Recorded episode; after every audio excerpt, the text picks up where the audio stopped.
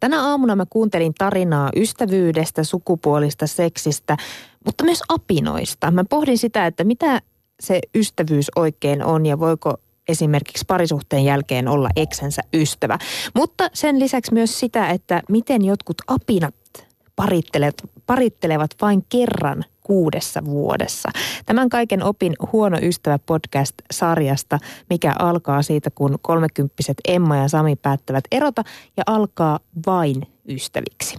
Sarjan käsikirjoittaja päänäyttelijä voisiko kutsua myös sarjan äidiksi on täällä. Tervetuloa Elli Salo. Kiitos paljon.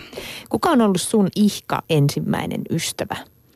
Mm, mun ensimmäinen ystävä oli meidän naapuri Jussi, joka oli ää, saman ikäinen kuin minä. Ja m- mä oon syntynyt Kajaanissa ja me asuttiin semmoisella asuinalueella, missä oli ihan hirveästi lapsia. Ja me oltiin Jussin kanssa kaikkein pienimmät – ja me yritettiin kulkea aina semmoisen ison lapsilauman mukana, mutta ne ei tota, ollut kauhean kiinnostuneita meistä, koska me oltiin niin pieniä. Niin sitten me oltiin Jussin kanssa jossakin kökittiin piilossa. Meidät myös usein unohdettiin sillä tavalla, että me leikittiin piilosta, tai leikittiin, se lapsilauma leikki piilosta. Ja sitten me mentiin Jussin kanssa piiloon ja oltiin silleen, että uskomatonta, että miten hyvin me ollaan osattu piiloutua. Että meitä ei kukaan löydä, ei niin kuin, kukaan ei löydä niin kuin moneen tuntiin. Kunnes mä oon joskus vasta myöhemmin ymmärtänyt, että niin, että se oli tämmöinen helppo tapa unohtaa meidät jonnekin. Te olitte vähän niin kuin pihapiirin kuopukset, Kyllä, joita ei juuri kukaan näin. sitten välttämättä halunnut siihen leikkiin mukaan. Juuri näin. Öö, mutta miten se ystävyys, jotenkin se on lapsena ja, ja kouluikäisenäkin se on aina vahvasti kiinni jossain paikassa. Koulusta tulee ystäviä, harrastuksista ja niin, ed- niin edespäin. Mutta miten se ystävyys muuttuu, kun kasvaa ja vanhentuu? Mm. Se on kiinnostava kysymys ja sitä me ollaan tässä podcastissa mm, paljon tutkittu. Ähm, se muuttuu, äh, se ei ole ehkä enää ihan niin – luontevaa ja niin spontaania. Se on asia, jonka eteen pitää ehkä nähdä vaivaa. Asia, jota pitää huoltaa ja vaalia eri tavalla. Ähm, mutta se on myös asia, joka on, on tota, äh, kuitenkin sellainen, missä pysyy se sama lasten niin kuin luontevuus. Se, että ihan ne samat, leikitään yhdessä, tehdään jotain yhdessä. Voiko sä olla? Voiko sä olla mukaan tänään? Hei, nyt kun otettiin tuo podcast esille, niin kuunnellaan tuosta sarjasta Huono ystävä ensimmäisestä jaksosta pieni pätkä, joka siis on jo Yle Areenassa. Yle Puhe. Yle Podcast. Mun nimi on Emma ja tämä on Huono ystävä podcast. Mä aloin tekemään tätä ohjelmaa sen jälkeen, kun tuli eteen tämä klassikko – aika vaikea se saitti, mutta mä oon nyt kattonut ne liput. Et periaatteessa kaikki ne matkautut pitäisi olla nyt kunnossa. Mä varasin meille ja, ja läpällä sellaisen romantic huoneen. Kai se joku niiden hääsviitti tai sellainen. Emma. Emma. Meidän pitäisi ehkä puhua. Mä luulen... Miten mä sen nyt muotoilen?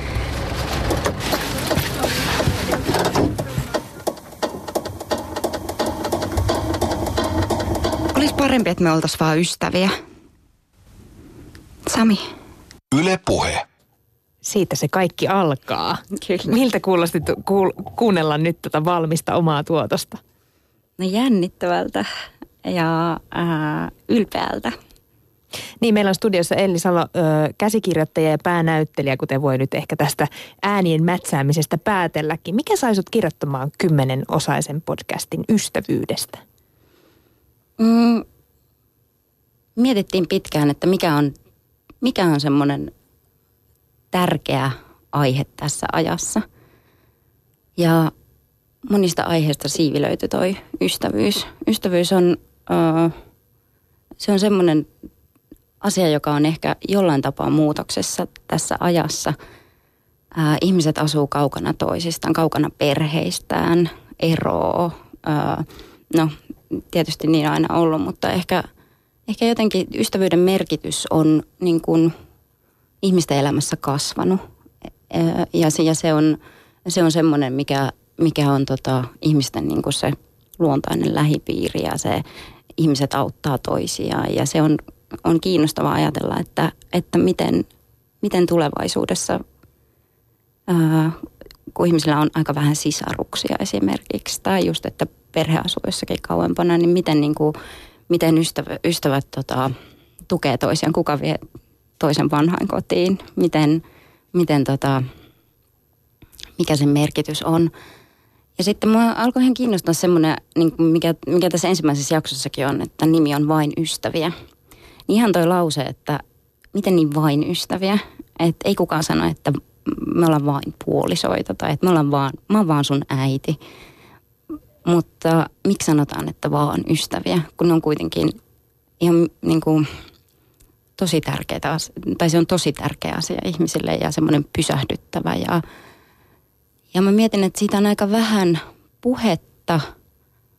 Ja sitten myös siis ihan, siitä on aika vähän tutkimustakin, koska se on semmoinen asia, joka tota, jota on niin vaikea määritellä, sitä on vaikea kategorisoida, on vaikea niin kuin hahmottaa niitä ystävy- ystävyyden rajoja ja missä se on ja miten sitä tutkitaan.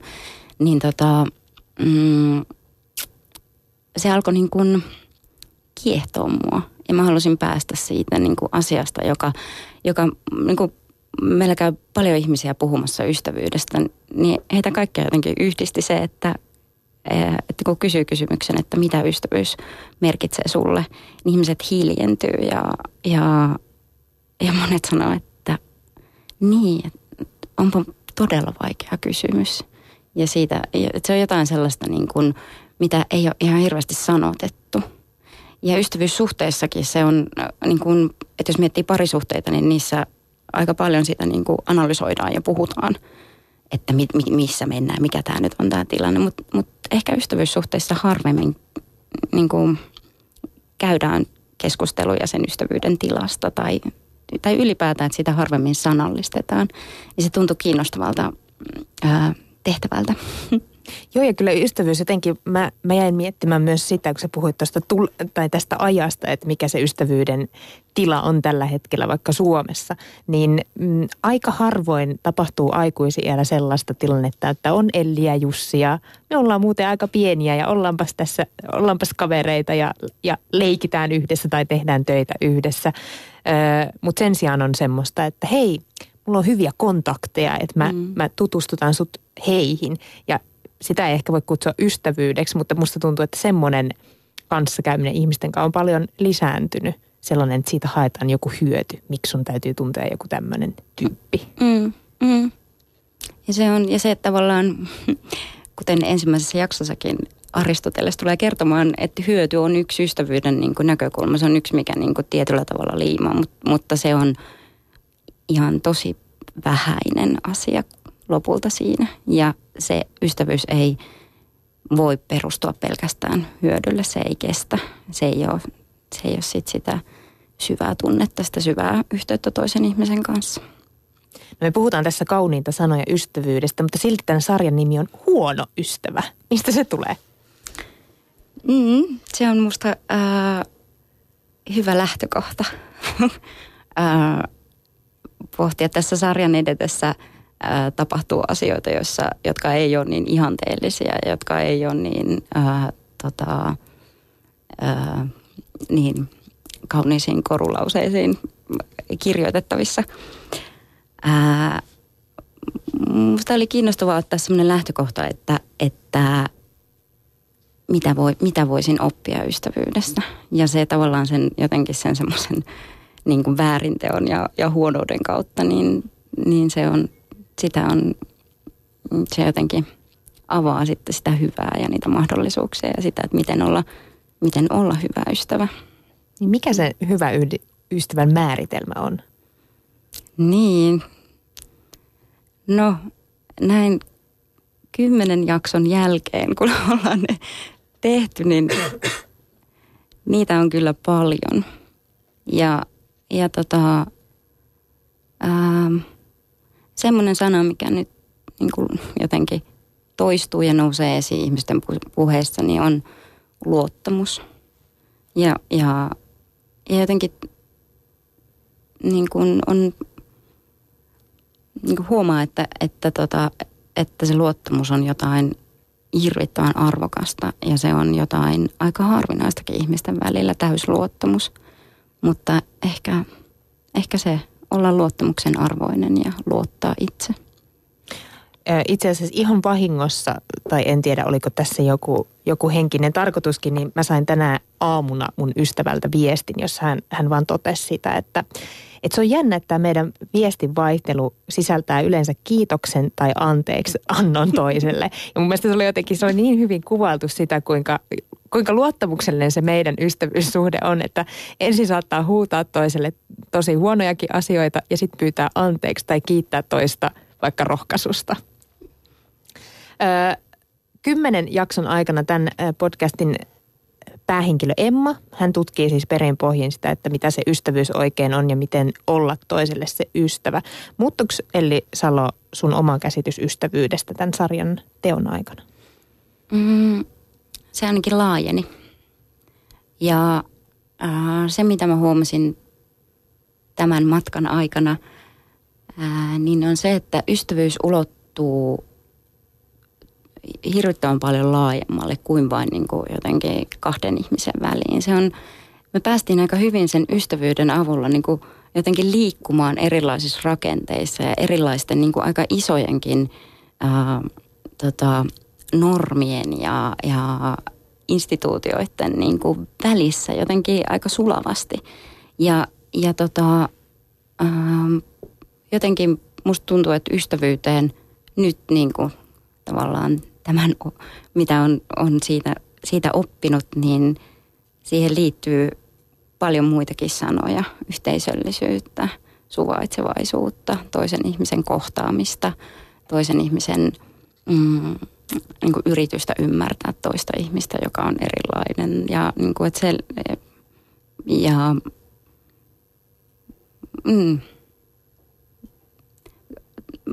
kyllä mä oon aina tiennyt, että ystävyys on, on semmoinen kantava rakenne ihmisen elämässä, mutta nyt mä jotenkin, nyt mä tiedän sen todella hyvin. Niin, että se on kunnon tukipilari. Kyllä, ja se on semmoinen, mikä tota, minkä avulla niin kun, tai mi, niin kun tässäkin ajassa, niin mä jotenkin niin kun, tämän ohjelman tekeminen lohdutti mua, että ihmiset välittää toisistaan paljon ja, ja, ja sen niin kuin välittämisen kasvattaminen on, on tota, se on pienissä konkreettisissa teoissa ja sanoissa. Ja jotenkin niiden avulla pystyy pääsee aika pitkällekin. Tässä ö, sarjassa siis Emma ja Sami, jotka on parisuhteessa, niin tämä parisuhde loppuu, mutta niiden parisuhteen raunioille kyhätään sitten tätä ystävyyttä. Ö, onko tämä tarina ihan todellisesta elämästä vai onko sä keksinyt tämän ihan itse? Kyllä se on ihan, kyllä mä olen sen ihan täysin käsikirjoittanut, mutta ää, tota, totta kai siinä on paljon, se liikkuu aika arkisessa maailmassa ja siinä on paljon niin kuin mun omia havaintoja maailmasta ja asioista ja suhteista ja muista. Tietysti totta kai mä oon sen, niin kuin, niinhän kirjoittaja toimi, mutta tota, ää, kyllä tämä on niin kuin, tarina, joka tässä kulkee, on fiktiivisen Emman tarina niin kuin, täysin. Ja se on ollut itse asiassa, mm, niin kuin on ollut kauhean vapauttavaa kirjoittaa se niin, että tästä, kun tässä yhdistyy koko ajan tässä ohjelmassa ää, fakta ja fiktio, niin se fiktio jotenkin, niin kuin sen vapaus ja se mahdollisuus, voi kirjoittaa mitä vaan, voi tapahtua mitä vaan, niin on mahdollistanut niin kuin, ää, paljon asioita ja mahdollistanut erilaisia tapoja käsitellä. Ja, ja se, että se on, et, niin, kuin, niin kirjoittajana aina jotenkin hieron tyytyväisenä käsiäni yhteen, kun fiktiivinen henkilö on, se on niin kätevä, kun sillä voi tehdä vaikka mitä. mm. Ja muistan, kun mä kuuntelin tätä sarjaa, mä ajattelin, että ei, ei, ei tule onnistua, että ihan turha edes yrittää tämän Emman ja Samin tätä ystävyyttä tämän parisuhteen äh, raunioille rakentaa, mutta sitten mä aloin miettimään, että onko tämä tämmöinen rajoitus jotenkin mun päässä, että eikö mä vaan halua ymmärtää, että näin, näin tämäkin on mahdollista. Huomasitko sä, että onko Suomessa tämmöisiä jonkinlaisia veteen piirrettyjä viivoja sen suhteen, että kuka saa olla kenen ystävä? Mm. No Onko täällä paheksuntaa tämän asian tiimoilta? on ja on ehkä sellaisia niin kuin, mm, vähän niin kuin semmoisia, että näin tämä menee, näin tämä aina menee. Niin semmoisia valmiita tarinoita, miten asiat kulkee. Ää, mutta ja joihin on hirveän helppo niin kuin mennä ja samaistua ja, ja niin kuin kulkea niitä polkuja pitkin.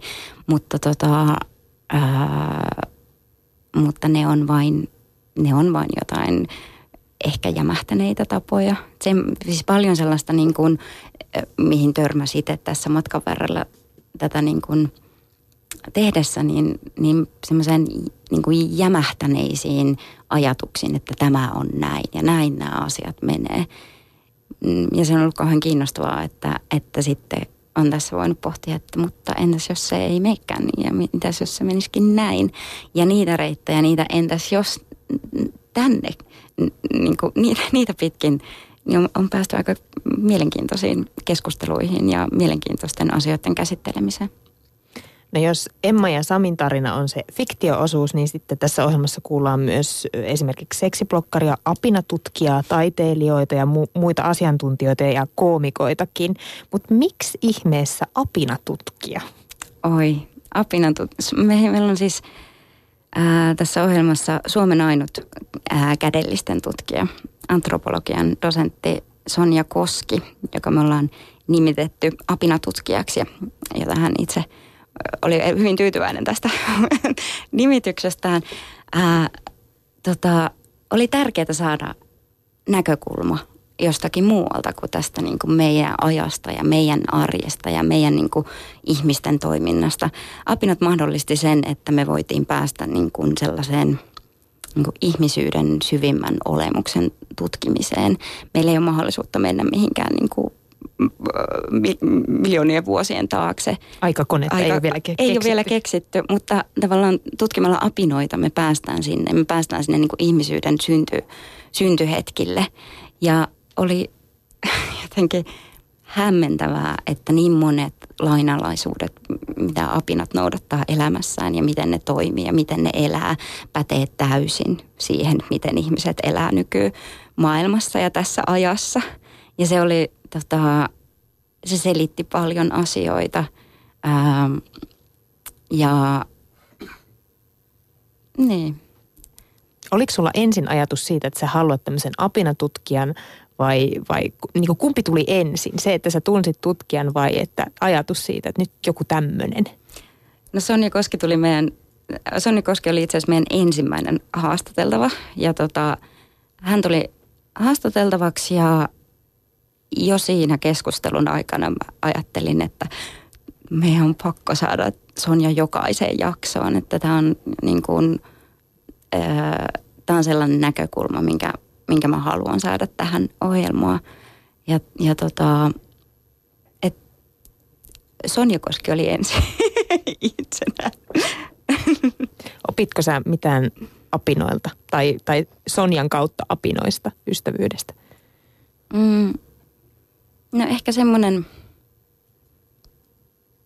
että apinat ei pärjää yksin. Että jos apina erkaantuu laumastaan, niin se voi jopa kuolla. Ja mitä se sitten tarkoittaa, minkälaisessa niin kuin, miten se on, miten, miten se on suhteessa tähän meidän elämään. Ja, ja ehkä sen, että jos meidän tavallaan niin kuin ihmisyyden ytimessä on se laumatoiminta ja se yhdessä toimiminen ja toisen auttaminen, niin, niin miten väärässä tavallaan me ollaankaan sitten niiden arvojen kanssa, jotka koko ajan niin kuin jyskyttää sitä, että ihmisen on pärjättävä yksin ja, ja, että, ja semmoinen niin kuin yksinäinen menestyjä on se jotenkin ideaali. Niin miten tavallaan miten se on ehkä niin kuin eri, siihen tietysti erinäköisiä syitä, että minkä takia semmoinen, semmoinen ajatus on niin kuin valloillaan. Ää, mutta miten väärässä se onkaan, että miten, Sonja Koskikin puhui tästä, että, että miten toista tarvitseva ihminen on niin kuin lopulta se, se, joka pärjää. Se vahva. Mm. Huono ystävä on siis Ylen uusi podcast-sarja, joka ensimmäinen osa löytyy jo tuolta Areenasta ja meidän vieraana on sarjan käsikirjoittaja Elli Salo. Kuinka tuttu podcast oli sulle entuudestaan, kun sä aloit tekemään tätä? Mm, no mä oon kuunnellut podcasteja ää, erityisesti niin kuin jenkkipodcasteja. Mm, ja ne oli, ne toimi niin kuin, ää, tietenkin tätä tehdessä tutkin niin kuin paljon, että mitä on tehty ja mitä ne muodot on. Tässä on, tämä on aika ää, niin kuin uusi muoto, että, että sotketaan noin voimakkaasti niin kuin fiktiota ja faktaa yhteen. Ja mä yritin niin kuin etsiä esimerkkejä siitä. Ja, ja löysinkin jotain niin kerronnan tapoja, jotka on podcastille ominaisia. Podcasteja ei ihan hirveästi Suomessa vielä tehdä, eikä niitä, eikä sillä, sillä volyymilla kuunnella, mitä vaikka Amerikassa tai tai muissa Pohjoismaissa, Ruotsissa ja Tanskassa ne on myös tosi suosittuja. Ää, niin kuuntelin kyllä paljon, mutta oli ilahduttavaa, että en todella löytänyt yhtään sellaista podcastia, joka, joka vastaisi sitä, että mitä me ollaan nyt tehty. Eli pääsit jotenkin ihan uniikin äärelle. Joo, joo. Myös äänimaailma on aika vaikuttava ja varsinkin jotenkin sen kaijun käyttö, jota, joka alleviivaa paljon sitä viestiä. Miten minkälaista äherrystä te olette tuon äänimaailman eteen tehneet? no, todellista äherrystä. Me ollaan istuttu studiossa. Ää, tässä on loistava äänisuunnittelija Suvi Tuuli Kataja, jonka kanssa me ollaan myös ohjattu koko ö, tota, sarja yhdessä. Ja Suvi tuli myös käsikirjoittanut jonkin verran niin kuin, tai osallistunut siihen.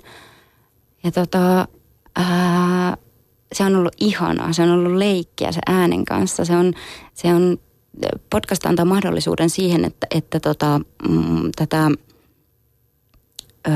että et, et, niin kuin siihen semmoisen intiimin kuuntelemiseen, että sen tavallaan ajatus on, että sitä kuunnellaan kuulokkeista. Eli silloin se ääni on niin koko ajan ihan lähellä.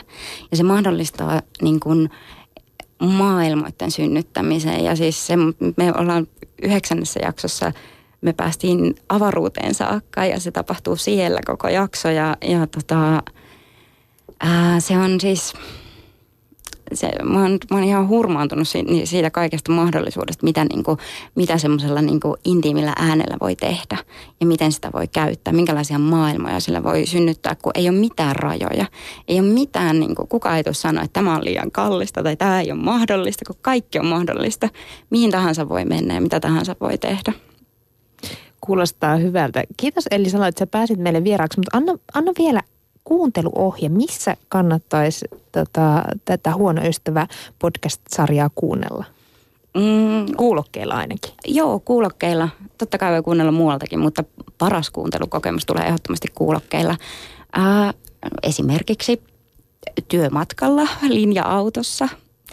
Ää, jokainen jakso kestää suurin piirtein puoli tuntia. Semmoiset niin puolen tunnin matkat kannattaa ehdottomasti laittaa niiden alussa podcast pyörimään. Pääsee ihan uuteen maailmaan. Kiitos Elli, että pääsit käymään. Kiitos paljon.